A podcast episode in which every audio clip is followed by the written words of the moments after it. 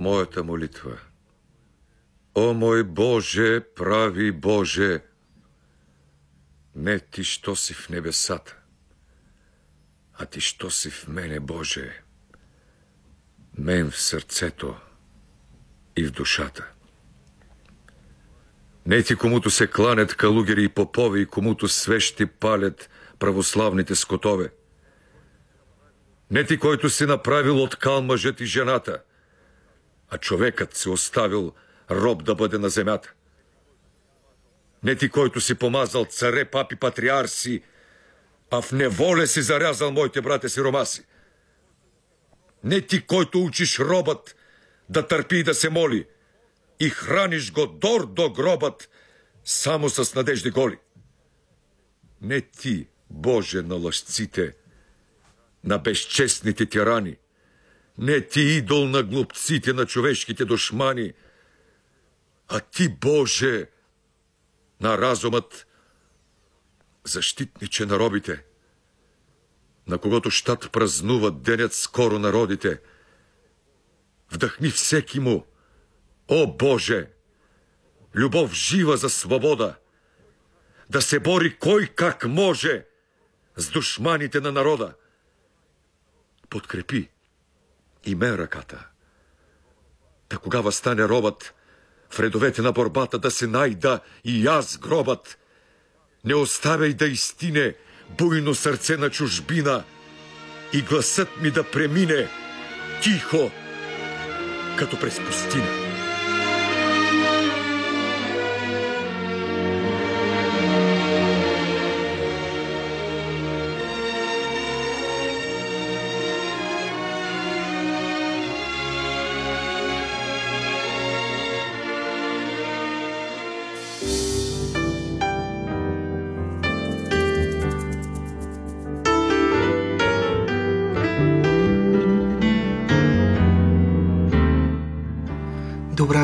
Уважаеми слушатели! Вие сте на вълните на програма Христо Ботев на Българското национално радио, където вече звучат встъпителните акорди на предаването Среднощен експрес, част от новата линия Заедно след полунощ. Днес е 2 юни и не случайно започнахме с това прекрасно стихотворение на Христо Ботев Моята молитва в изпълнение на актьора Васил Михайлов – за да си спомним по този начин за този велик наш поет и революционер, чието име носи радиопрограмата, на вълните на която сте настроили вашите приемници в момента. Сигурен съм, че през целия днешен ден, във всички предавания от тук нататък, по един или друг начин ще бъде отделено специално внимание, дори само за няколко минути, на личността и делото на Христо Ботев и на загиналите за свободата на България.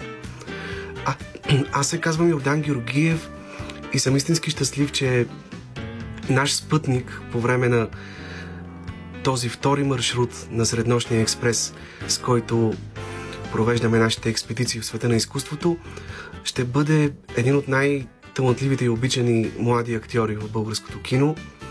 Много ми се иска в скоро време да мога да казвам и в българския театър.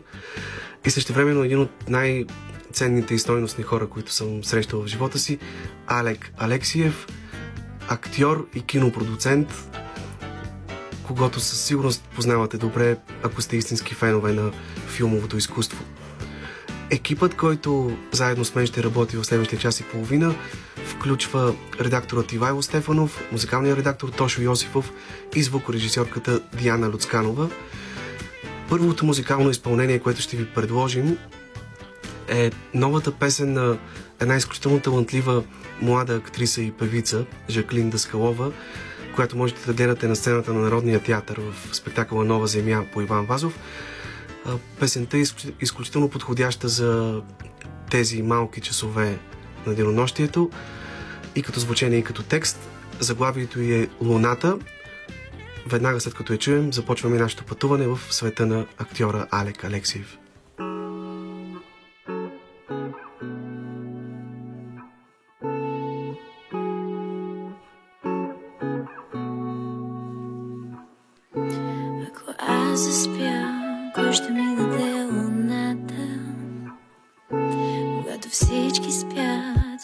here is hurt, I'm someone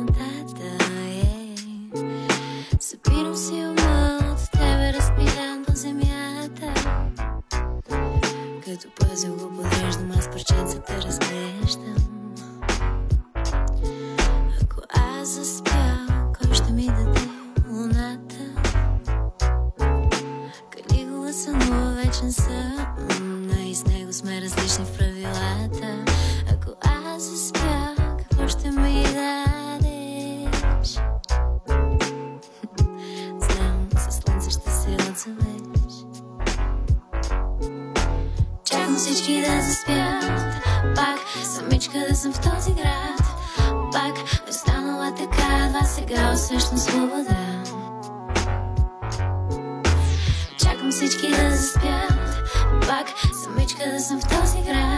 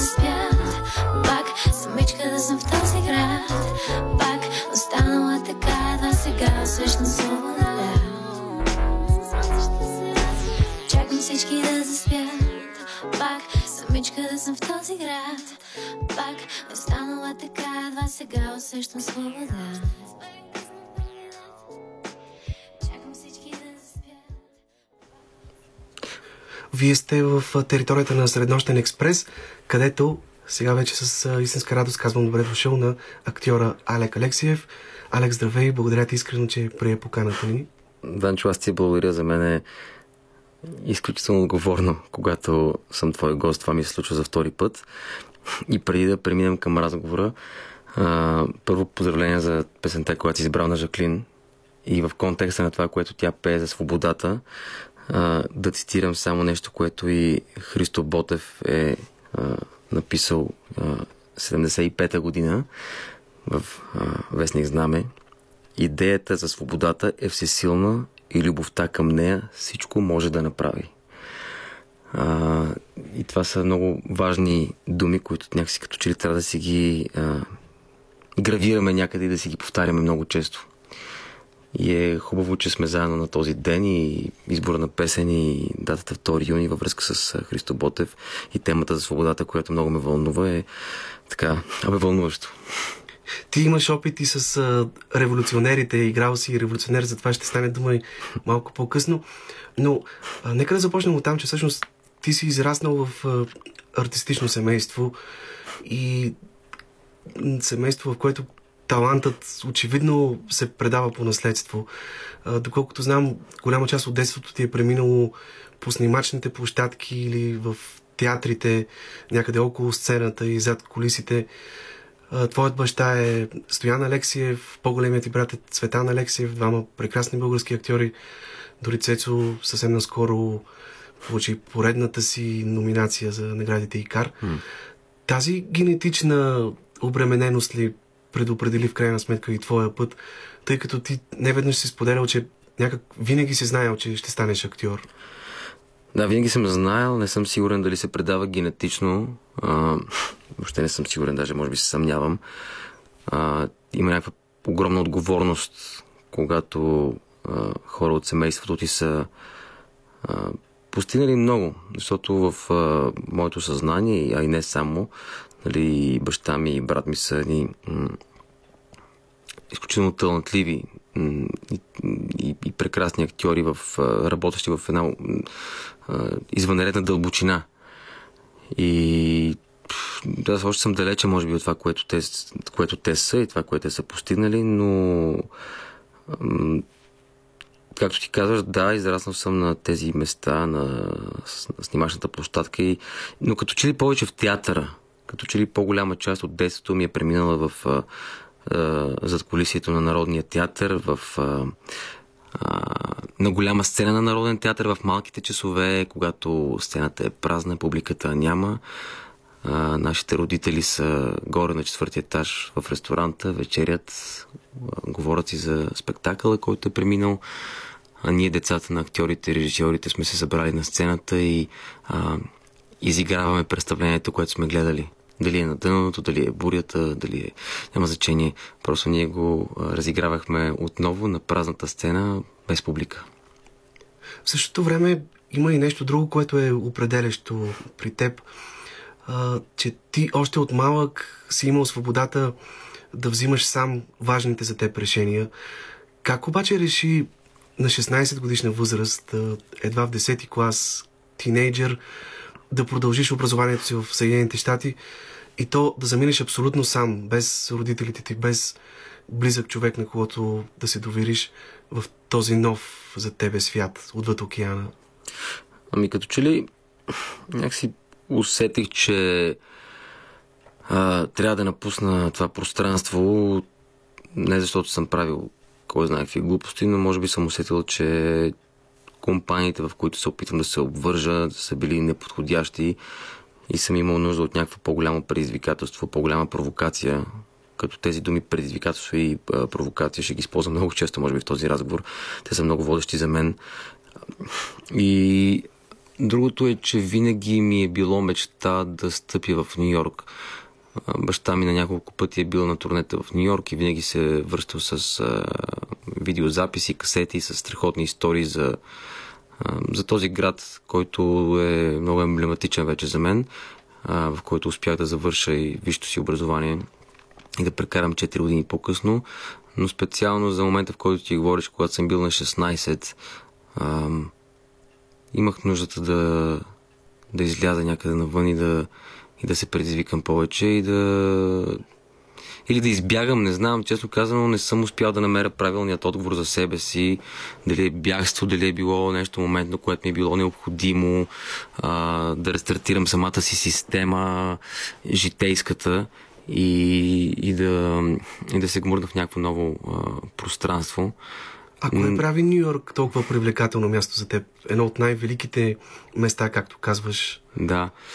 Ами първо историите, после филмите, литературата, която съм чел, начинът по който съм си го представил и факта, че когато съм отишъл там, аз стъпвам на това място с някакви огромни очаквания и живейки и бидейки там, те бяха надхвърлени заради тази а, изключителна а, мултикултурност, която притежава този град. И това може да се твърди за много други европейски градове, а, в които съм бил и в които съм живял, но Нью Йорк е единственото място, в което аз съм се чувствал местен. Място, в което съм се чувствал у дома си. И никога не съм се чувствал като турист или като човек, който не принадлежи на това пространство.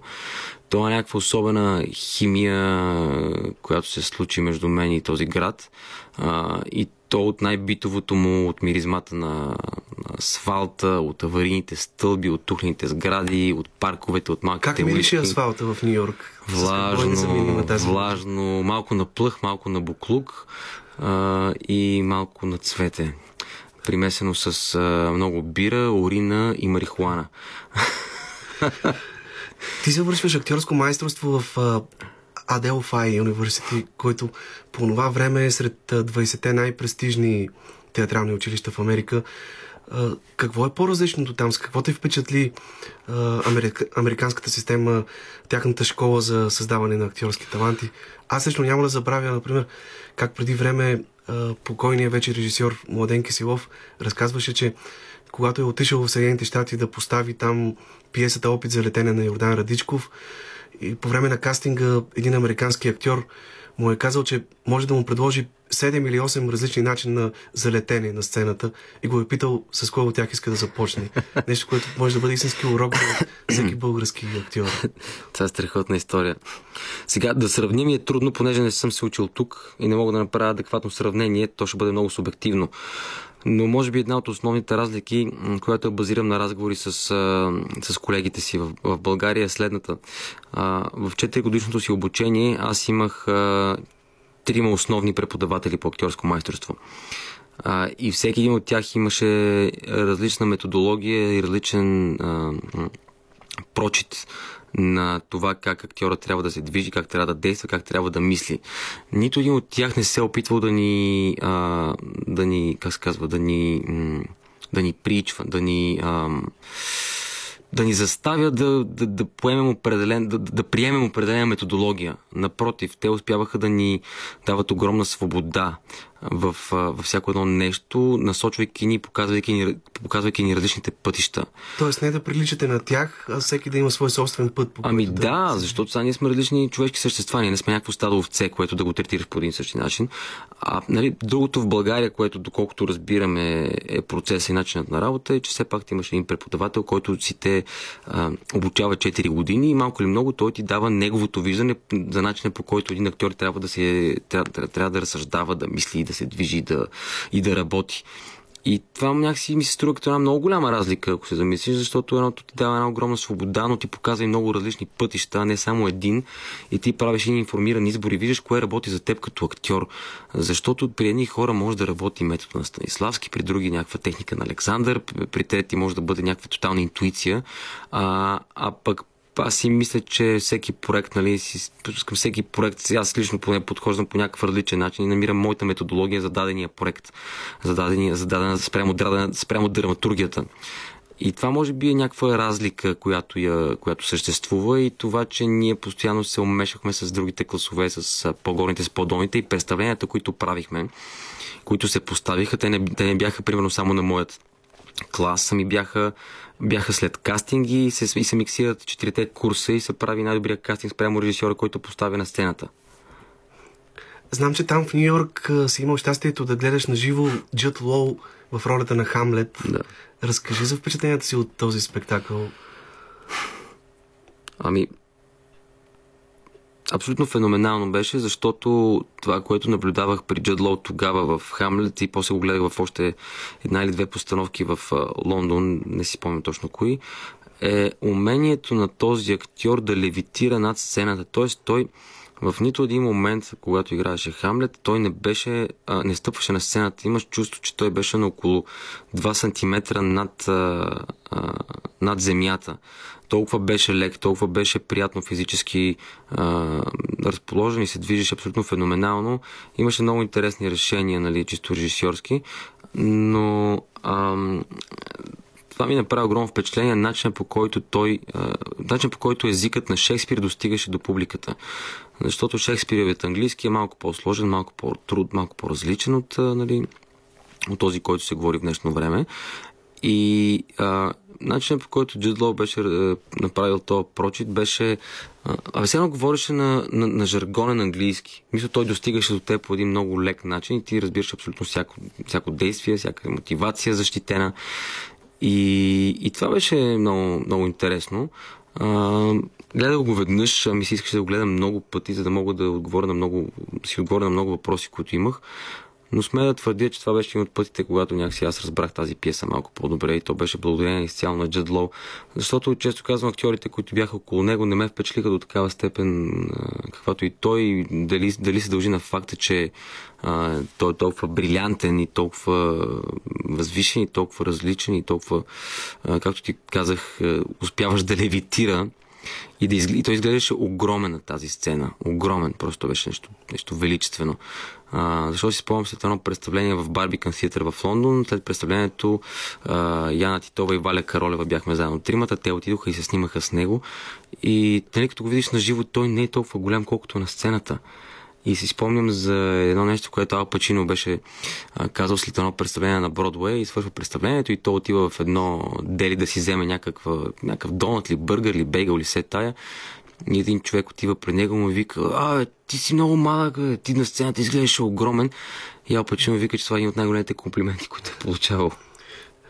Джуд Лоу е една от многото ярки личности, с които си имал щастието да се срещнеш, но веднага трябва да споменем, че всъщност ти си получил много сериозна закваска още в детските си години тук в България, тъй като си имал шанса да растеш в една среда и да дишаш един и същи въздух с такива големи имена на, българското кино, като Радослав Спасов, Георги Дилгеров, Рангел Вълчанов, които са били много близки приятели на семейството ви. И със сигурност няма как близостта с такива хора да не те накара да се влюбиш в киното и да решиш да го превърнеш в а, твоя професия? Със сигурност, още повече, че а, един от любимите ми български филми е на Рангел Вълчанов с оператор Радослав Спасов за къде пътувате, който е направен 87 година или 88. А, сега аз нали, в съзнателния си живот не съм прекарал кой знае колко време с тези хора, но подсъзнателно нали, нещо е останало в мен, когато съм присъствал на терените и когато съм присъствал с, точно с тези хора, които ти изборяваш в едно пространство а, и, е, и е запалил нещо страхотно при мен. Имам спомен по-скоро с Армен Джигарханян 93-та година, когато снима Дон Кихот в България, в град Мелник. Те са откъсъчни спомени и снимките, които гледам, нали, ми някакси си припомням някакви а, моменти. А, но да, там се запалва нещо, което знаеш, ти просто искаш да бъдеш на терен през цялото време, искаш да снимаш, искаш да разказваш истории. Много е вълнуващо. Добре, сега стигаме до първата музикална спирка в нашия Среднощен експрес. Може. Ще чуем една песен на Ева Квартет, която е заглавена на прощаване и разбира се е вдъхновена и изградена по безсмъртното стихотворение на Христо Ботев. Не плачи, майко,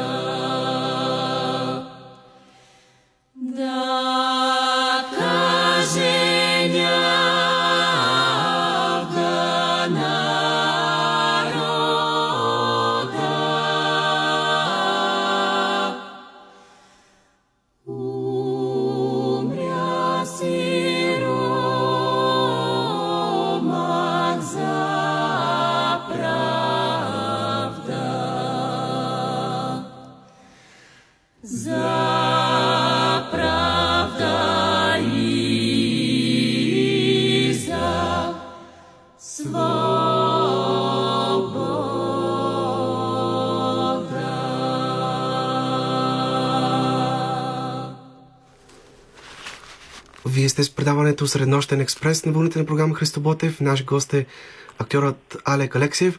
А сега би трябвало да имаме пряка телефонна връзка с режисьора Павел Веснаков. Здравейте, надявам се, че се чуваме. Здравейте, да ви чувам. Здравейте, много ви благодаря, че се включвате в предаването ни. В началото бих искал да ви попитам как всъщност се срещнахте, как се пресякоха пътищата ви с Алек, тъй като именно във вашите филми той направи на практика първите си роли на български язик. Ами, мисля, че беше 2011 година, ако не се лъжа. В фестивала в Сараево имахме много интересна среща.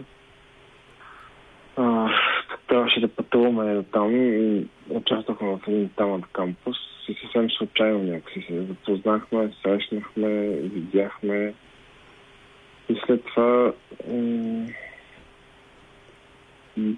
много интересен въпрос, всъщност. Като сега си давам сметка колко време е минало тогава, защото това за почти 10 години май. И съвсем естествено се случиха нещата. Не мога да си спомня точно кога си помислих по път, че той ще участва в... Всъщност сещам се, че бях в един магазин за трети, втора потра и купувах едни анцузи, ако не се лъжа, и тогава си помислих за Алек, викнах го и всъщност така започна всичко някакси много, много небрежно и много невинно в началото. Всъщност, вие сте много близки приятели в живота, имате изходни вкусове, свързани с изкуството. Какво кино харесвате и двамата? И в същото време, кое е онова, което а, ви сближи истински, онова, което а, лежи в сърцевината на вашето приятелство? И, и към двамата, така въпроса. Ами, от моята гледна точка за киното, което харесваме, то според мен винаги е свързано с някакви теми, които провокират хората да се замислят и които ги трябва да се чувстват по някакъв начин некомфортно и ги изкарват извън зоната на комфорт, която са свикнали да обитават. Зрителите го имам предвид. А за приятелството, единското приятелство, според мен, трудно би могло да се обясни с думи. Просто понякога човек среща някой, с който би могъл да си говори, да споделя, да някакси да бъде себе си, без да го мисли, без да се насилва да бъде такъв. И трябва да мине малко време, за да може човек да осъзнае всъщност това, което се случва това, което изпитва към другите хора, към човека, който е срещнал, без значение дали е мъж, жена, приятел. И той цел и този стремеж винаги да карат на хората да се замислят с историите, които разказваме, може би това, което ни е сближило. Така ми се струва. Аз първо да кажа, че голяма изненада това, че Павката се включва в разговора и много приятно, разбира се. А, да, аз съм съгласен с Павел, че а, нали, също така да добавя, че, че, че, че това значи вкусовете те се променят реципрочно на това, където човек се намира в живота си, може би по някакъв начин и то е много субективно в дадените години, от какво имаш ти нужда, от коя история имаш нужда, някакси, коя история ще провокира, ще те, ще те разклати, ще те изненада, ще те предизвика и така нататък, но Факт е, че имаме сходни вкусове в дадени етапи от живота си. А, мисля, че и двамата сме хора, които а, така, имат необходимост истината да излиза наяве и да не, да не сме някакви прикрити мишоци, ами излизаме напред и се борим по някакъв начин за, за тази истина и за, и за свободата си в това, което спрямо това, което работим. И наскоро Павката каза нещо много готино, се видяхме преди няколко дена и каза, че а, не трябва да на всяка цена да правим филми, ами че ние трябва да имаме история, която да искаме да разкажем и че реално погледнато, че нищо не трябва да бъде на всяка цена, което аз го превръщам в, което аз си го превеждам на себе си като това, че наистина трябва да избягваме тази болната амбиция, а, защото тя може да бъде пагубна за човека. Аз искам да попитам Павел, а, прави впечатление, че почти всичките ви филми са остро социални и изследват едни такива болезнени теми, свързани с разрива в семейните отношения, били те между родители, деца и внуци, или между двама съпрузи. И много често се стига до едни крайни драматични състояния, ексцесии, които оголват максимално остротата на проблема. С какво ви привличат едни такива сюжети? Тази страст да дълбаете в тъмната страна на човешката природа, в тези така мрачни ъгълчета на нашето съзнание и подсъзнание? Ами, обратното на това, което казвате, ми се струва прекалено банално и много лесно за изследване и някакси прекалено прекалено добре разгледано от съвременното изкуство или от съвременните комерциални филми по някакъв начин. Ми се това, че киното има нужда от хората или някои автори да се занимават с тези теми, с тези сюжети и с тези крайни състояния на човешката природа. И не знам, не мога да не мога да вербализирам точно мотивацията си, защо винаги съм фокусиран в такива а, остро социални конфликтни ситуации, но някакси се чувствам, че за мен е неизбежно да говоря за такива неща. Не мога да си представя да нещо друго да занимава интереса ми или нещо друго да ме накара да се чувствам толкова комфортно и някакси мотивиран да се занимавам с кино. А и доколкото знам, Понякога- да, доколкото знам, част от филмите ви са вдъхновени от реалния живот. Например, Парафиненият принц е по истинска история. Ами да, това винаги съм се опитвал нали, да, вним, да, не, е, да не звучи много спекулативно. За това, че пуснахте история, не го прави веднага автоматично нещо, което е безкрайно значимо и важно. Това е нещо, което на мен ми се струва, че има значение. И всяка една история, която се разказва на кино, за да бъде истинска и да докосне хората, трябва да звучи като сякаш е базирано на нещо истинско, без значение това дали е така или не е така. Ако наистина е така, съответно това го прави още по-силно и още по още по-вносително, предполагам. А как успяха Алек и Стоян Дойчев да ви навият да станете и театрален режисьор? Ами аз още не съм станал. но- съм на път. Предстои, да. Предстои. Ами... Има, с, с, има една лудост, която те носят в себе си, в положителния смисъл на думата. Такава творческа лудост, която е, трудно човек би устоял да не се сблъска с нея. И когато има възможност да, да направи нещо базирано на нея, за мен звучи изключително интересно и вълнуващо. И всъщност ми беше интересно, защото аз, аз се съгласих на някакси не така изцяло наслепо, но ние първо пробвахме за тях да видим дали би могло да се получи такъв интересен творчески процес. Имахме така няколко много приятни дни по време на най-сериозната част от пандемията, най-сериозният етап от пандемията, мисля, че беше март или април миналата година, в която репетирахме и беше много любопитен процес. Всъщност да, да кажем, че Алек и Стоян репетират една пиеса, която предстои да се появи живот и здраве на театрална сцена и доколкото знам, те са споделяли, че в началото са си представили по един начин а, как ще м, протича самата пиеса и в момента, в който вие сте се появили, а, сте променили нещата в друга посока. Това е абсолютно така, Данчо. Това е абсолютно. Ето, Ето, Алек. аз, аз, аз, може би съм ти го споделял на теб в някакъв личен разговор, че ние състояние сме си представили едно, когато сме чели. И изведнъж идва Павел и почваме да работим и отива в една друга посока, но тя, тя посоката е много по-провокативна, много по-интересна от това, което ние сме си представили състояние с а, автора на пиесата Захари Карабашлиев, който я написва, а, който също беше много изненадан от това, което Павел почва да предлага и, и като решение, и като, и като мизан сцен, като някакви такива чисто концептуални а, решения. И те всъщност работят много по-добре и много по-вярно и то се получава надграждане което, защото за мен това е, това, за мен процесът е, е много важен в, и в киното, и в театъра. Това са ни хора, които се сблъскват заедно и, и взаимно трябва да допринесат, за да могат да разкажат дадена история, тя да се случи по възможно най-правилния и верен начин спрямо драматургията. Мисля, не трябва някой да дърпа изцяло само към себе си. Това е някаква, някакъв колаборативен процес. И то точно това се случи, но беше много, много ни удари готино, Павел, да. Добре, и последния въпрос към Павел. Кога можем да очакваме вашия пълнометражен дебют в киното? Ами да го покажа или да го заснем още веднъж? А, да, да, кога, кога ще можем да го Не, видим? Кога ще се. Да. Е, ще би било хубаво да всеки път филм, който снимам да бъде дебют. По-скоро филма ще бъде в кината, може би края на тази година или началото на следващата. Нещо такова. Му пътуваме по разни фестивали.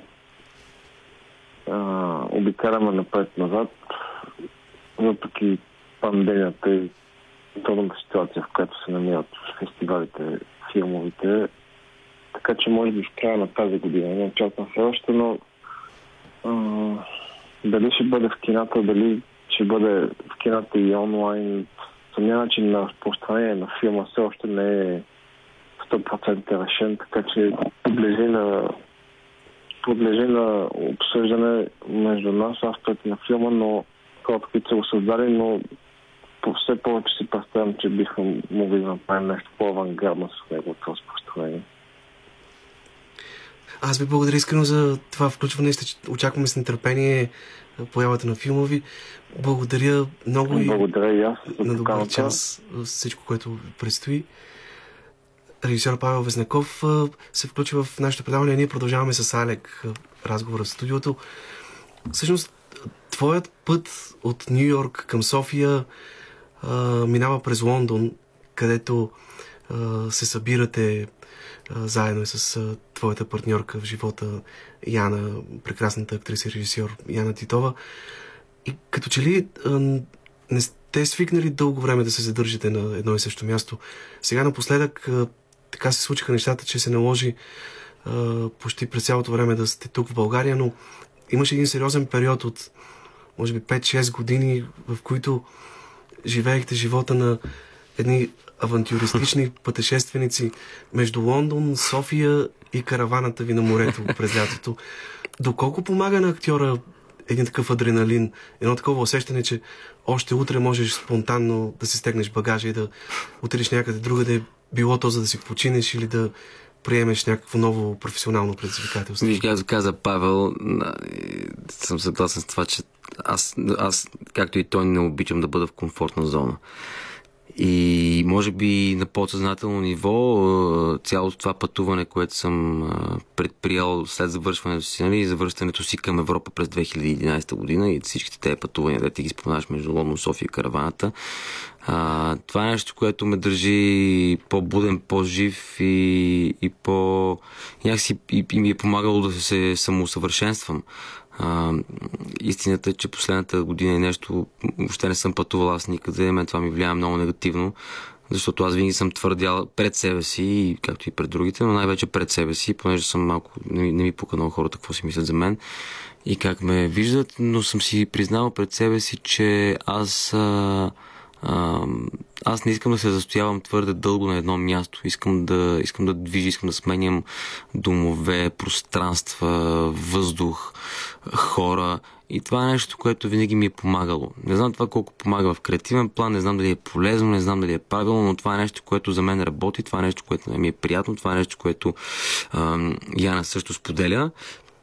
Но истината е, че когато ти си много зет, чисто работно и професионално, в един момент, ако работата ти доставя достатъчно а, интерес или любопитство, а, може би мястото няма чак такова значение, а пък а, факта, че аз успях да опозная много повече България и да се влюби в самата страна и в а, самия град София, а, е много ценно и важно за мен. И като че ли успявам все повече да, да изпитвам някакво удовлетворение от това, че съм тук в момента и се старая да бъда полезен в, обществото, в което живея.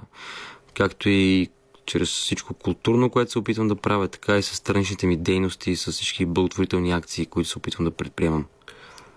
Така се случи, че първата ти сериозна роля в България дойде с сериал. Сериала Откраднат живот и доктор Василев, който те направи популярно лице сред аудиторията. Ти каза преди малко, че не ти пука какво мислят хората, но а, има нещо, което много силно ме впечатлява в теб. И това е, че популярността не успя да те промени по никакъв начин. Цялата тази суета, свързана с славата, известността, някакси са далечни от теб и са ти чужди. И лично аз съм бил свидетел как всеки път, когато те срещат хора по улицата, били те де- деца или възрастни и пожелаят да се снимат с теб, ти винаги се спираш, колкото и да бързаш, никога не им отказваш, което е изключително ценно качество. Как успяваш да го съхраниш през годините и кое е това, което ти помага да продължаваш да бъдеш истински здраво стъпил на земята?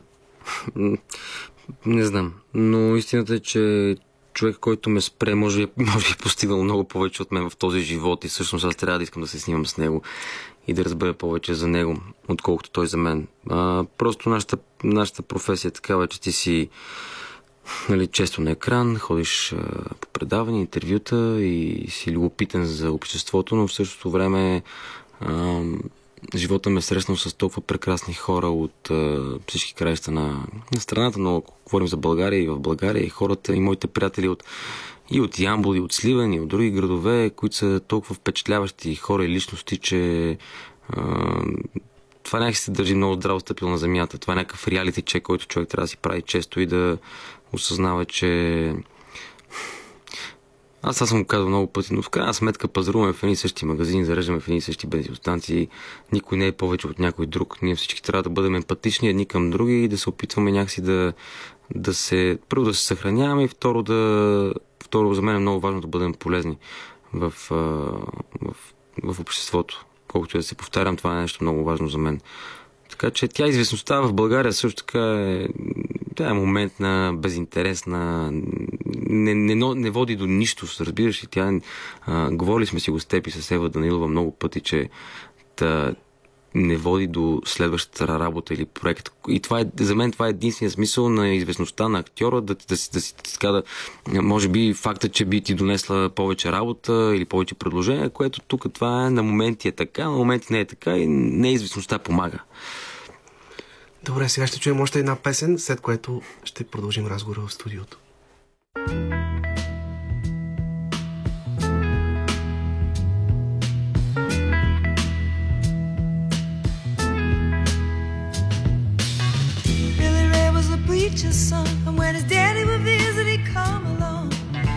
When they gathered around and started talking, Cousin Billy would take me walking. Out through the backyard we go walking. Then he looked into my eyes. Lord knows to my surprise, the only one who could ever reach me was the son of a preacher man. The only boy who could ever teach me was the son of a preacher man. Yes, he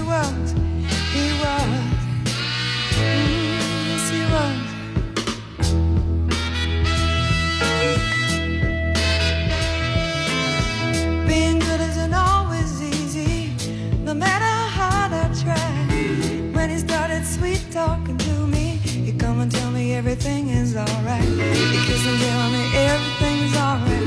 Can I get away again tonight? The only one who could ever reach me was the son of a preacher man.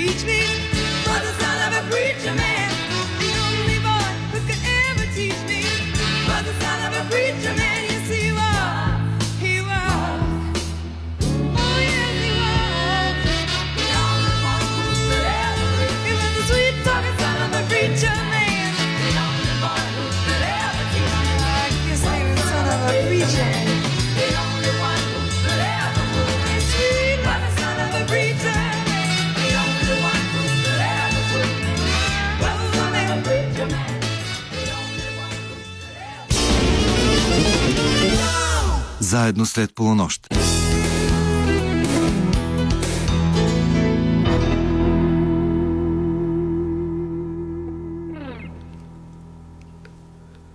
Вие сте с предаването Среднощен експрес. Наш гост е актьорът Алек Алексиев. Говорихме си преди малко за а, откраднат живот и доктор Василев. Всъщност с какво помогна за актьорското ти израстване този сериал? Колко сериозна школа се оказва а, този м, по-различен тип работа пред камера, когато се снима в много динамичен ритъм и много дълго време, тъй като това са много епизоди. преди предложението от Откраднат живот, от, България съм имал и други предложения нали, за, за сериали и за кастинги. Винаги съм ги отхвърлял. Някакси съм си казал, бе, това сериала не е нещо, което ме вълнува, искам да снимам кино. А, и когато влязах в, в сериала и почнахме да работим, осъзнах, че съм грешал жестоко, защото, както ти каза тук, що това е една невероятна школа, която почва да работи с мозъка ти по един изключителен начин, много динамичен, много бърз. Мозъкът ти почва да, някакси, мускулатурата на мозъка почва да се, да се видоизменя, ставаш, трябва да си много по-бърз, много по-гъвкав, да имаш много бързо решения. А, нямаш време за много съмнения, трябва някакво определено самочувствие да имаш на самия терен, което означава да си много подготвен с, с сценария, понеже ти снимаш паралелно 6 епизода наведнъж горе-долу в рамките на един ден. Може да имаш сцени от всичките 6 епизода. И е, и е такъв някакъв много особен ритъм. И е много ценно и ако могат актьорите да преминат през това нещо, аз го препоръчвам. Също осъзнавам, че е много ценно и много важно.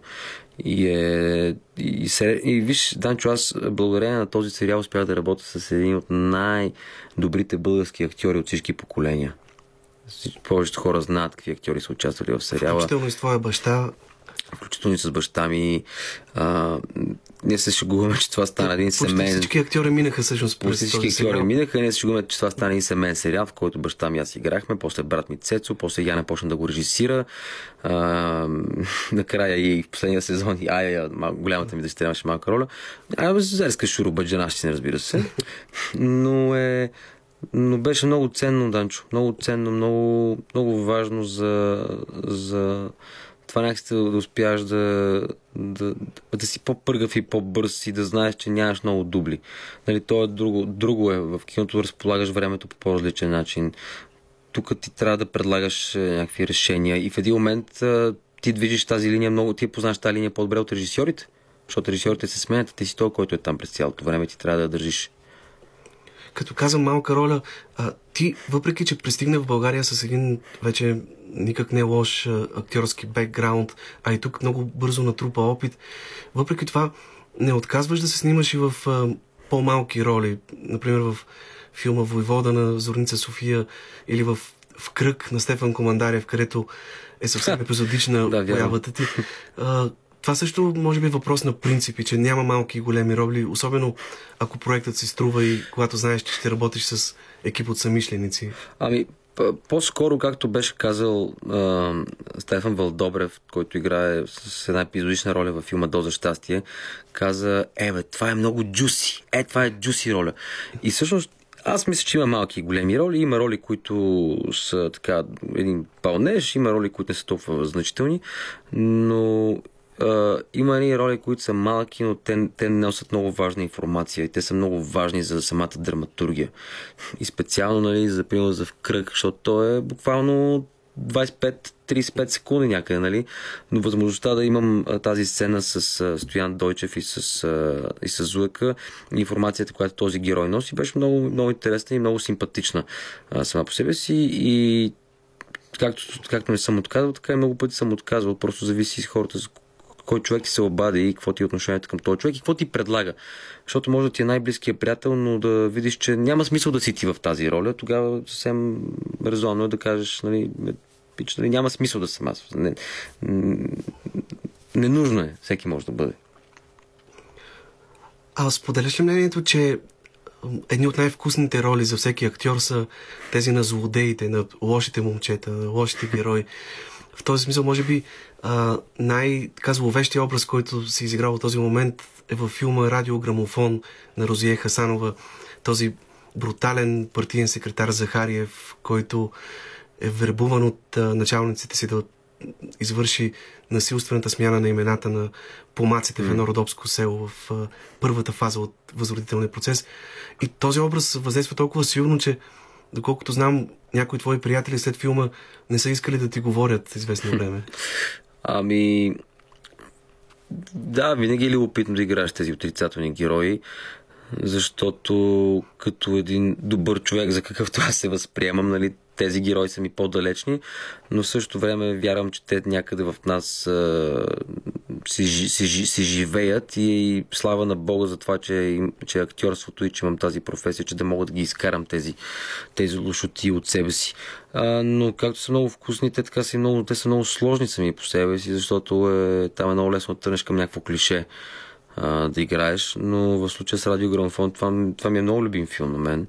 И прекрасна среща с, както и с Розия и с актьорите, така и с родопите, които са много важна, важна част от, от този филм. А, виж, ако ролята е интересна, провокативна, ако има там нещо, което да намериш, някакви, някакви интересни ключове, може да бъде на любовника, на добрия, на лошия, няма никакво значение. Просто трябва да видиш спрямо драматургията къде стои, как стои, да са, да са хубаво писани тия герои, да има нещо, за което, за което да, те, да, да ти разбичка някакси корема и мозъка и, и да те вълнува и да има някакви неочаквани неща. Това е което мен ми е любопитно в, в сценариите. Нямам мечтани роли, нямам нещо, което държа на всяка цена да изиграя. Искам да попадам на хубави сценарии, на хубави истории. И като говорим за радиограмофон, трябва да кажем, че вие в къщи си имате грамофон и то е така много важна част от семейния ви уют. Тоест има, има я тази носталгия към онзи тип музика и начина по който тя звучи съвсем различно, когато я слушаш на грамофонна плоча. Може би това е най-истинския звук. Да, както беше казал, както е казал басиста на Red Hot Chili Peppers Flea, ако искаш да чуеш някакво парче, пусни си го на винил. В смисъл. Успя ли да прочетеш биографията на Кит Ричардс, китариста на Ролинг Стоунс? Да, успях. успях. Знам, че си меломан, истински меломан. Тук е място, може би да кажем, че съвсем наскоро, преди година или малко повече, ти се снимал в един американски филм заедно с сина на, на Мик Джагър, който също е актьор. Да, с Джеймс Джагър. Той участва, той беше един от многото актьори в, в този филм, един от многото синове и внуци и племеници на, на световни знаменитости, които събра този военен филм. И да, Джеймс е, Джагър, много, много приятна личност, много скромна. А, дори не мога да си представя какво му е било от детството, въпреки че ми е разказвал. Разбираш, той, той обикаля с, с The Rolling Stones целия свят, с баща си Мик Джагър. Така, вълнуващи хора, които е много приятно да срещнеш и да осъзнаеш, че, че вие сте подобни нали, човешки същества с една идея по-различни съдби в житейския си и в, така, в а, а, а, adventurous план. В Ролинг Стоунс също има един човек, който а, влезе в този печален клуб 27. Става въпрос за китариста Брайан Джонс, който а, си отиде от този свят на 27 години. Една възраст, която ти навърши неодавна, така че вече спокойно можеш да гледаш напред така и да, да, да доживееш до старини, дай Боже. Ами дай Боже. Аз си мислих, като бях малък, че аз, понеже съм страшен фен на Кърт Кобейн, нали, на Нирвана и от много малък си казвам, ей, аз ще умра и аз на 27. Си знам какви глупости, което едно, едно дете си мисли, обаче ставаш на 27 и си кажеш, Боже Господи, аз нищо не съм постигнал в този свят, че да си отива на тази възраст, нали? А, защото Христо Ботев на колко си отива? На 28? 28, да. 28, в смисъл, къде ще си хода аз на 27 и 28, дет не съм постигнал нищо в този живот. Имам да живея още много, за да мога да направя нещо, което да остане след мен, дет се казва. Вярно ли е, че мечтата ти е да изиграеш в киното Кърт Кобейн? А, на времето ми беше някаква детска мечта, но както ти казах, първо нямам някакви роли, за които си мечтая. А, много, много ми се иска да изиграя някаква, някакъв рок музикант, но нито мога да свира на музикален инструмент, пея отвратително зле. А, да, е, вчера имахме среща с Стефан Валдобрев по случай, по случай неговия концерт нали, на 5 юни, който ще се състои, в който ние ще имаме някакво участие с Яна. И той вика, «Абе, тук да изпеем една песен заедно. Викам, Стефане, не искаш да пея. Не бе, искам. И аз викам, не, не, не искаш да пея. Не бе, как би искам да изпеем ето така заедно. И правим, не, не, ти не ме разбираш. Ти не желаеш аз да си отварям устата и да пея на тази сцена. Мисля, пократително ще бъде. Залата ще се изпразни моментално. А, така че аз съм много назад с тези неща. Просто имах някакво желание и харесвам. А, да, харесвам много музика, харесвам много рок н. Добре, и тъй като Алек не иска да пее, сега ще чуем една песен, избрана от музикалния редактор Тоши Йосифов, след което ще продължим разговора с него.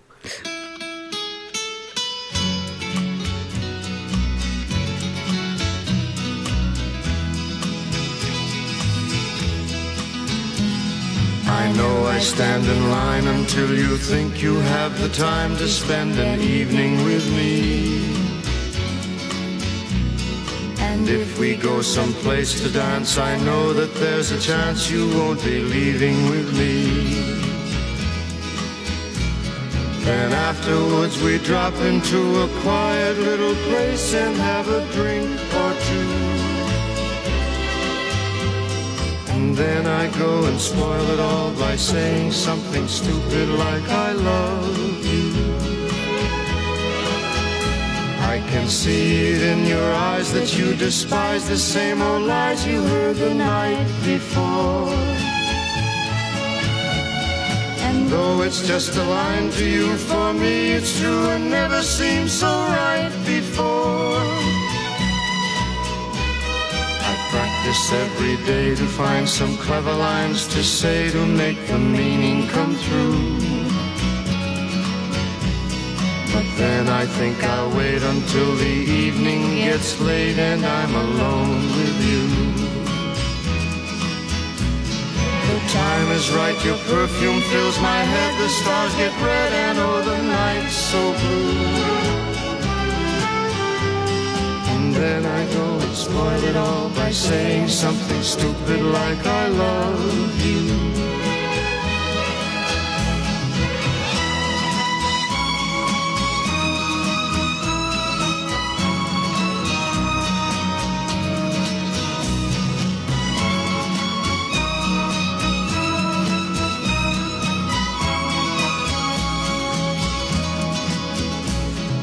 Time is right, your perfume fills my head, the stars get red and oh the night's so blue. And then I go and spoil it all by saying something stupid like I love you.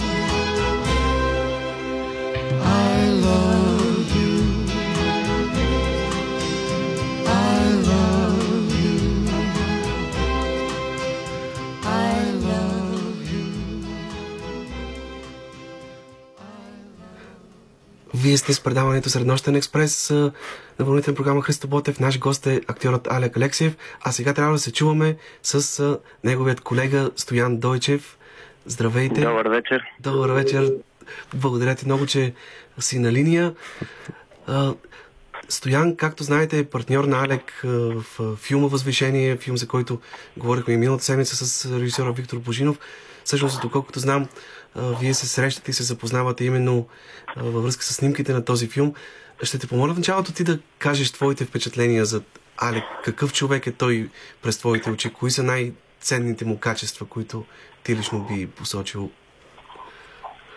А, добър вечер, Алек. Добър вечер. Ам, Добър вечер на всички зрители на Зрители. Слушатели. слушатели на програма Христо Ботев. Ами, какво трябва да кажа? Някакви ценни качества негови.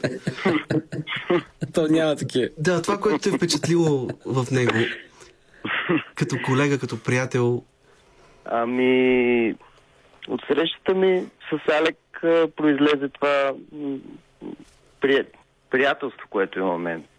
Въпреки, че той твърди, че няма приятели. а, а, той е много талантлив и отдаден актьор, но някакси за мен не това е най-най-важното. Той е много качествен човек и в, в този проект филма Възвишение аз го открих като такъв. Аз за първи път се срещах с киното, не знаех какво е камера и защо има толкова много хора около нея. Да, това беше твой дебют в киното. Да, и така гледах малко странно, точно все едно като едно овчарче, което отива на... М- тръгва да вдига революция.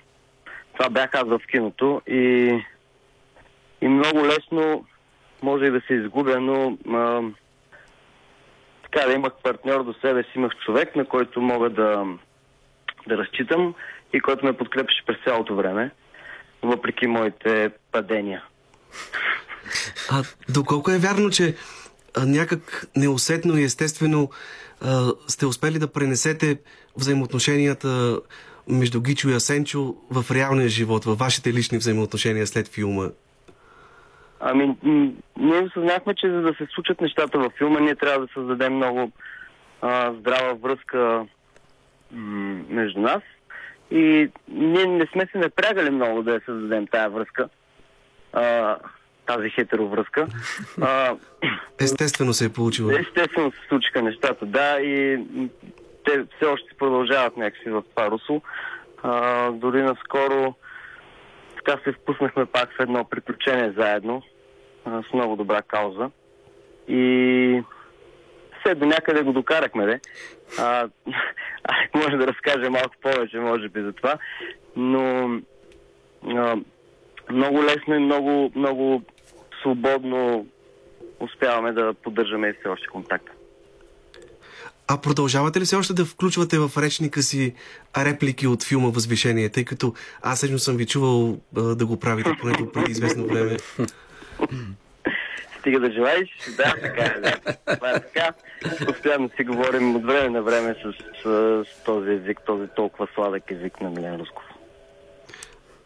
Алек, ти ако искаш да кажеш нещо за Стоян, а и на него той те чува в момента. Това не е добре. А, поредната е много приятна изненада. А, това ми се очертава като някаква такава много а, абе, зареждаща вечер, нещо от което може би съм имал а, нужда или сутрин. Но няма с какво да добавя. Това, което Стоян казва е абсолютно така. При нас някакси химията се случи много естествено, много от само себе си. А, както, както при мен и при моята приятелка Яна, така и състояние се случи цялата работа.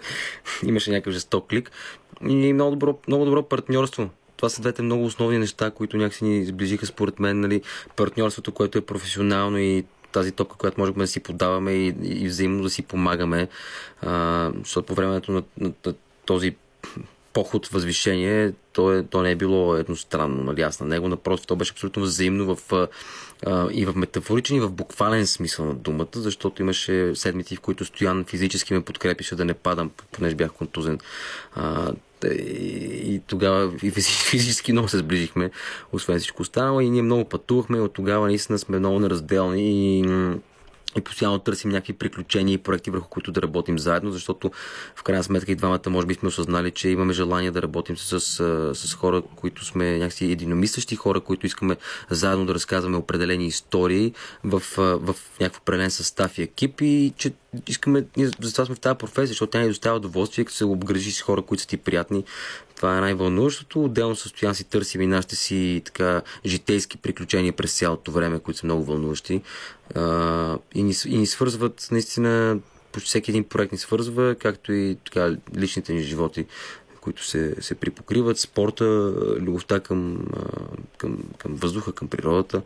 И е такова magical, magical си е цялото това и си е, и си е някакво наше си, на, на, на бачетата.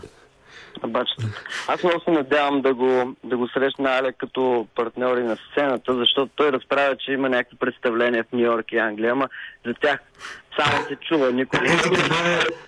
Преди малко изпавката Веснаков стана ясно, че вие вече репетирате и се надявам, след като Стоян дебютира в киното, сега пък Алек ще дебютира. Не знам, готов ли си да дебютираш на българска сцена? Ще я превъртя сцената.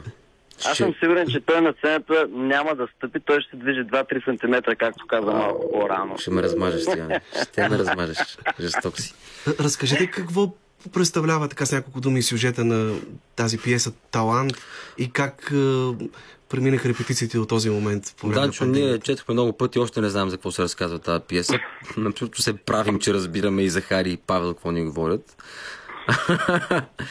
Ама нашите репетиции бяха миналата година по време на пандемията, после ги прекъсахме заради факта, че имаше някакви планове да се играе на 30%, което нас това някакси не ни се искаше да се случва. Ние искаме да изиграем тази пиеса, искаме да изиграем това представление на пълен капацитет пред публиката си, без да го бързаме, не ние на всяка цена. Това е нещо, което ние ще, ще направим а, дали тази есен, дали до година в началото на, дали началото на другата година. Това нещо ще се случи, но това е една, а, една, една много прекрасна пиеса, която се казва Талант и тя е за една едни такива много интересни отношения между двама братя. И има някакъв много приятен сюрреализъм в нея. А, има м- и някакси Захари е базирал по някакъв начин на нас двамата и някакви лични неща от нашите животи, познавайки ни и опознавайки ни в самите процеси. Но тя, разглежда, е много красива. но тя разглежда някакви много интересни отношения и, и, е, и е много предизвикателна. Мисля, мисля, тя е нещо, което мисля, че и мен, и Стоян, и Павел, както и Захари, ни, а, ни, ни провокира. А в самото заглавие талант, някаква ирония ли се съдържа или става дума наистина за двама талантливи хора, които ще видим на сцената? И Стоян, то таланта има и някаква метафора тук, нали? Не, то е двузначно. А, талант всъщност е парична единица. А, Да, в Древния Рим е било парична единица. Точно така, да. Става дума и за това в самата пиеса, както и за таланта, нали? Като качество. На човека, да. Вие спорите ли понякога помежду си кой от двамата е по-талантлив? Или оставяте Той- това на сцената да зрителите Не, да то, и двамата знаем, че То, аз съм по... то е ясно, че аз Това е ясно, че- Защо да спорим за това? То безспорно, че аз съм по-талантлив, затова не спорим. А, състоян, между другото, като работим заедно, някакси са ни много тихи споровете, нали, чето работните, те са много приятно аргументирани, но се караме много за някакви филми, които сме гледали заедно или за някакви представления. Там, там достигаме до някакви много такива моменти, в които приятелките ни млъкват и имам чувство, че искат да си тръгнат от това, от това място. Но Стоян ме шокира просто понякога с някакви страшни глупости, какво да кажа. А доколкото знам, вие сте търсили някакъв по-различен, нестандартен подход, да, за да стигнете до героите си. Прескочили сте този начален процес на репетициите на маса и по-скоро чрез различни а, опити, етюди, а, експерименти, така а, се опитвате да намерите най-верния път към тези персонажи. Да, а, ние живеехме с сценария и се опитвахме да За вкараме колкото може. за пиеста. А, за пиесата? Да. А, за пиесата. Да, че нямахме репетиции на маса. Че си казахме, директно станахме и почнахме да експериментираме с някакви, с това, което ние усещаме и оттам павката вече ни насочваше и ни даваше някакви предложения и варианти. Но това го, пропуснахме го това с четенето на маса две седмици. А, да, имахме само прочит на пиесата и след това започнахме а, Павел веднага някакъв вид мизансцен и опити, а, които бяха много, много интересни. Така, а, физическото поведение на героите опитвахме различно и до какво може да доведат а, определени движения. Се мъчихме да намерим така стилизиран а, вид някакъв а, на мизансцен. Много хубаво се получиха интересни неща. Има ли куклени елементи в спектакъла, тъй като а, да кажем, че Стоян е един много добър куклен актьор? Някога. А, ами, да, да, да, понеже а, Захари е инспириран от нас двамата за пиесата, той, той а, беше много заинтересован как се случват нещата с куклите, направи определени изследвания и, и включи такъв, има такъв елемент в самата пиеса, да. Добре, ще чакаме премиерата на спектакъл. Аз ви пожелавам да го играете дълго и талантливо, както се казва. Благодаря на Стоян за това, че се включи в а, нашето предаване. И аз благодаря. Приятна вечер и Хубава вечер, добре в нашето студио. С Алек продължаваме разговора. Може би да стигнем до там как реши да станеш продуцент. Не знам дали в България в момента има друг актьор, който да съвместява и тази толкова различна дейност, каквато е продуцентската. А има и други колеги, Данчо, които, а, се занима, които са актьори и се занимават с продуцентство. И то са... Аз веднага се сесам за трима-четирима. Ами аз по неволя малко. По неволя аз първо почнах да продуцирам късометражните филми на, на Яна. А, като първи филм го продуцирах, защото просто имах някакви пари. Тя беше в Англия и, го засне, и, си, го, и си го засне, докато аз пък снимах в България един американски филм. А, и в последствие всъщност открих покрай продуцентството си в Доза щастие, че а, мога да помагам определени истории, които на мен ми харесват, да достигат до, до аудитория. А, и мен ме влекат много сериозно някакви социални теми. Мисля, трябва да има нещо, което да е социално ангажирано, нещо, което да може да, да промени човек, да спаси, да спаси живот, защото вярвам, че изкуството може да спасява живот. и че може да, да провокира с въпроси и че може да информира по някакъв начин. Смисъл, а, Ето, Доза щастие е прекрасен пример в това отношение. И филм базиран на автобиографичната книга на Весела Тотева Падение и спасение. Филм, който беше и си остава ваша истинска кауза. Филм с много силен емоционален заряд, с много силни послания в него. И усилията се струваха, тъй като се оказва, че това е най-гледаният български филм в HBO, която е една от най- а, големите международни платформи и се оказа, че е гледан от повече зрители тук в България, отколкото всички останали български филми взети заедно излезли през 2019 година. Тоест всички други български филми са имали по-малко зрители, отколкото Доза щастие, което е наистина впечатляващо. А, той, е той е интересен успеха му, защото той не е комерциален, нали, мейнстрим филм. Той е тежък филм, няма какво да се лъжем. И то, това го прави много особен успеха му, нали, чисто от, от, към, от, към, от към бокс офис, от към зрители. Че не сме очаквали чак такива резултати, защото хората не обичат да гледат тежки филми до такава степен. Филмът е тежък, има арт елементи, но в същото време Яна успява да разкаже тази история много честно, много искрено и много, много лично и Мартин Балкански да я заснеме по абсолютно феноменален начин. И а, да, това си е нашата кауза и това е някаква огромна наша любов и покрай този филм осъзнах, нали, че имам някакъв път в продуцентство и станах със собственик в, в No Blink, от- където вече продуцираме късометражни филми, реклами, видеоклипове, и социални кампании.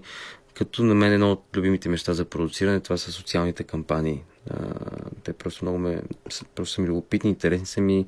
Ние поемат всичко от креатива до заснемането и постпродукцията. И, и да, и някакси ми е интересно да ги балансирам тези две неща и се надявам, че ще успея все повече и повече някакси интересни проекти да ги, да ги докарвам до, до, до създаването им, въпреки всичката корупция в държавата и трудността да, да си независим и мачкането на това, на което ставаш свидетел в един момент на всичките корупционни схеми и нали, моето нежелание да участвам в такива, с такива изроди на да се, да се, да, се, някакси да, въобще да комуникирам. Аз точно И- това исках да те попитам от гледна точка на продуцента. Колко трудно е да създадете един такъв филм като Доза щастие без държавно финансиране, изцяло с а, ваши лични средства, средства от дарения на приятели, на компании, които са повярвали в вас, при това без да направите нито един компромис с качеството на филма и в естетически и в художествен план. Ами, винаги е сложно да, да, да събираш средства за изкуство, независимо какво е, но тук хората, всичките компании, приятели, близки, познати се обединиха около каузата и повярваха в това, което ние им казвахме, че този филм може да бъде промяна и че може да спаси човешки животи. А, и хората ни повярваха и ние успяхме да го направим и с много копродуценти, разбира се. А, но не, това, това е много труден модел и е сложен, защото ние не предлагаме продуктово позициониране. Т.е. ние не рекламираме продукти във филма си и не ни дават пари заради рекламата. А, а ни дават пари, защото вярват в това, което ние искаме да разкажем. Нали, това е по-сложният начин и затова тези филми са по-трудни за, за частно финансиране и а, аз не казвам, че държавата е длъжна да ни помага. Не, не е длъжна. Не, не, човек не трябва да мрънка, като не получиш подкрепа. Намираш начин, по който да разкажеш тази история ти. И това е възможно. Много е мъчно, много е трудно. Бях си казал, че никога повече няма да го правя, но ето на сега в момента няколко такива филма ми предстоят. Просто вярвам в тях. Просто вярвам в тях и се надявам, че ще можем да, да ги заснемем без, безкомпромисно, както казваш за дозата, защото доза щастие няма нито един компромис в, в, в нито един аспект. Добре, ако ви е интересен разговор с Алек Лексиев, останете с нас. Ще продължим само след песен време.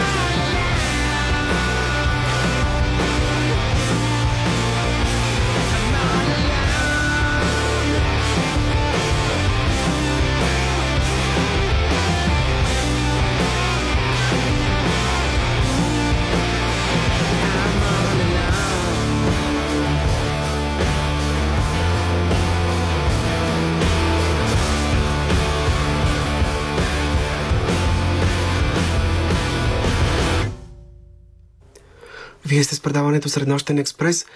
Продължаваме с последната част от разговора ни с Алек Алексиев, киноактьор, продуцент. В обозримото бъдеще му предстои да дебютира и на театрална сцена. Освен това, истински меломан, въпреки че, както той каза, не може да пее, но разбира от музика. И нещо много важно, за което искам сега да поговорим. Ти преди малко каза, че а, обичаш и наистина много често участваш в различни социални и благотворителни каузи в подкрепа на деца в нужда, на хора в неравностойно положение.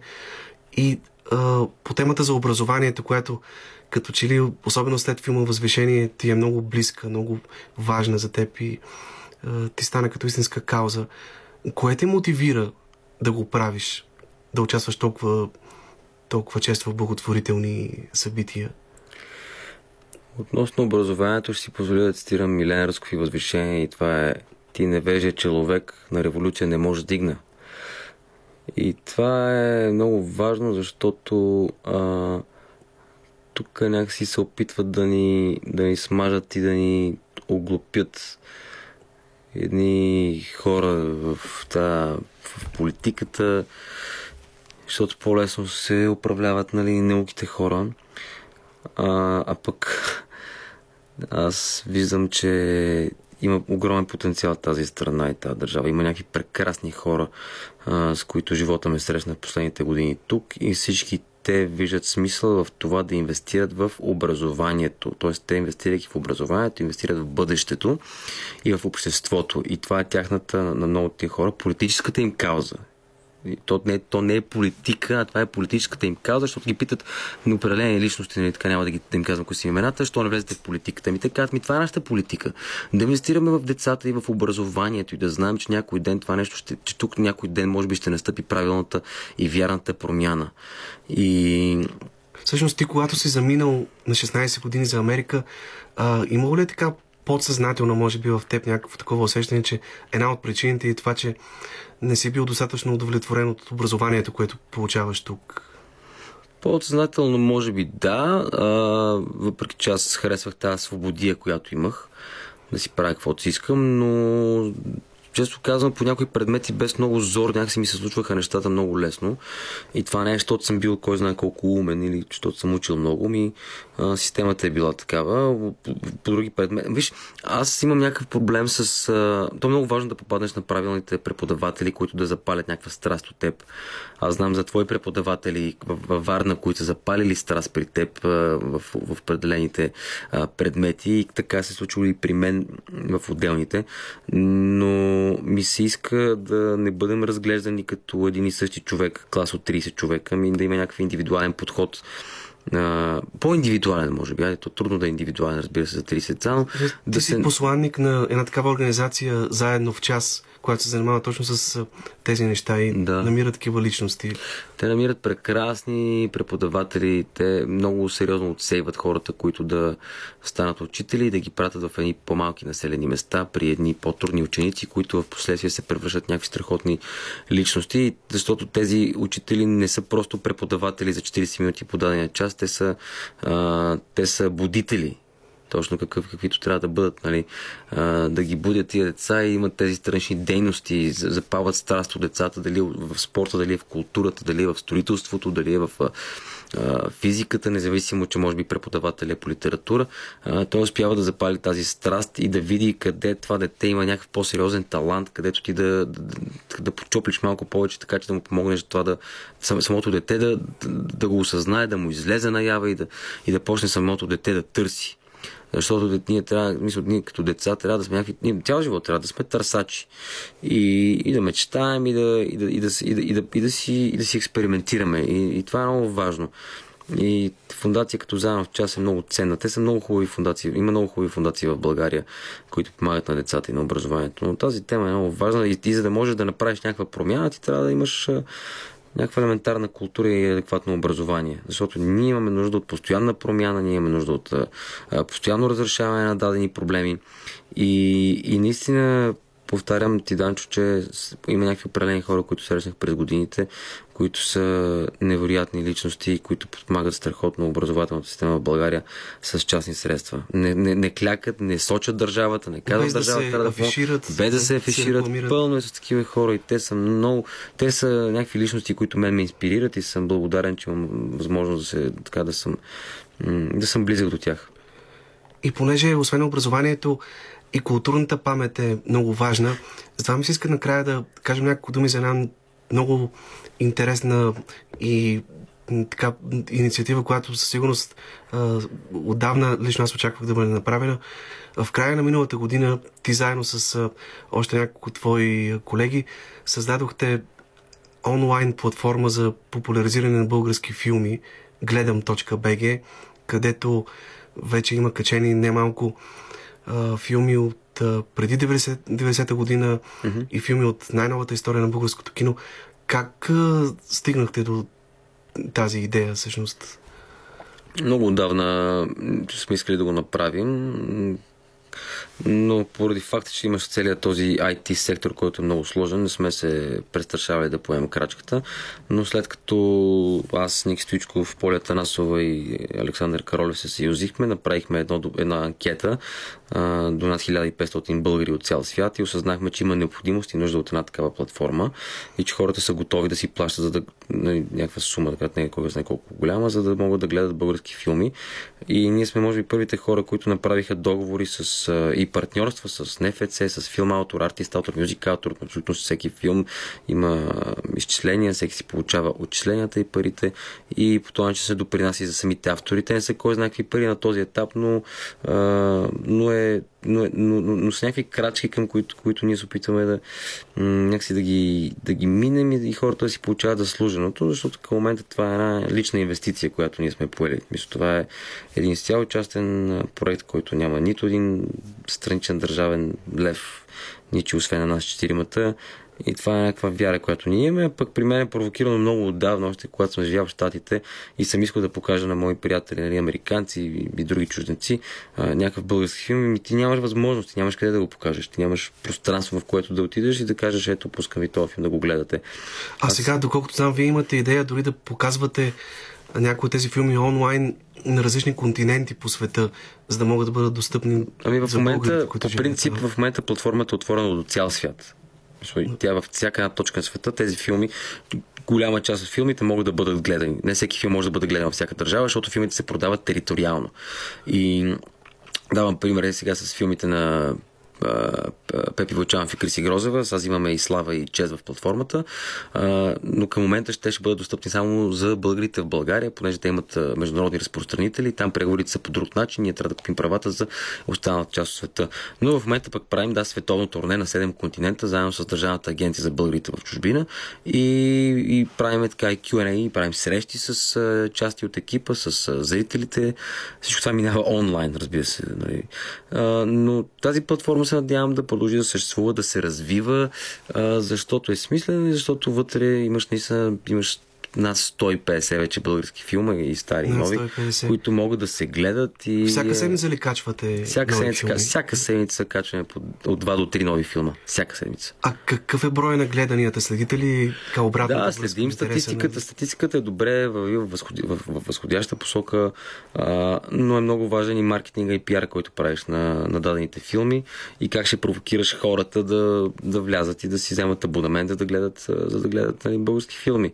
И то това е най-трудното, но слава на Бога върви в една положителна и така възходяща посока и сме оптимистично настроени, че това нещо ще продължи да съществува и че ние до края на годината ще имаме огромен, огромна, така, една, една огромна библиотека, а, филмотека, как се казва, какво ще говоря? Филмотека, а, да. Видеотека, ако щеш там, нали, от, от филми и че по някакъв начин ще успяваме да построим някакъв мост между България, българите България, българите в чужбина, които имат една, една така страхотна сантименталност и невъзможност да гледат българските филми нали, чрез Гледам БГ те вече имат тази а, възможност.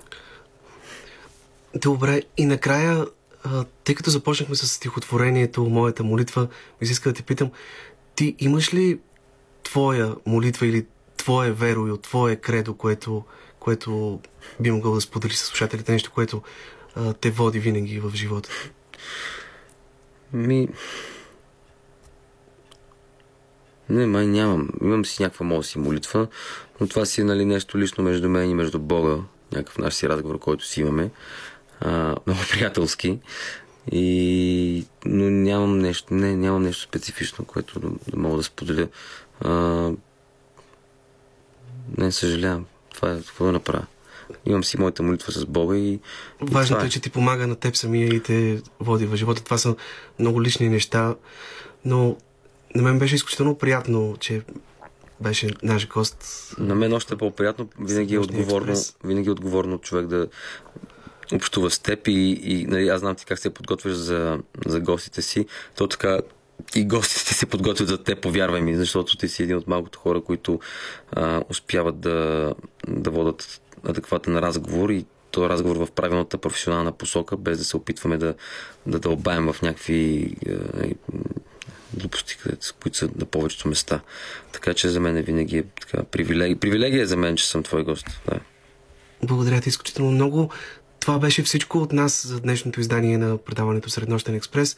От мен, Йордан Георгиев и от името на екипа, с който работихме през последния час и половина, ви пожелаваме лека нощ и много успешна седмица до следващата сряда след полунощ.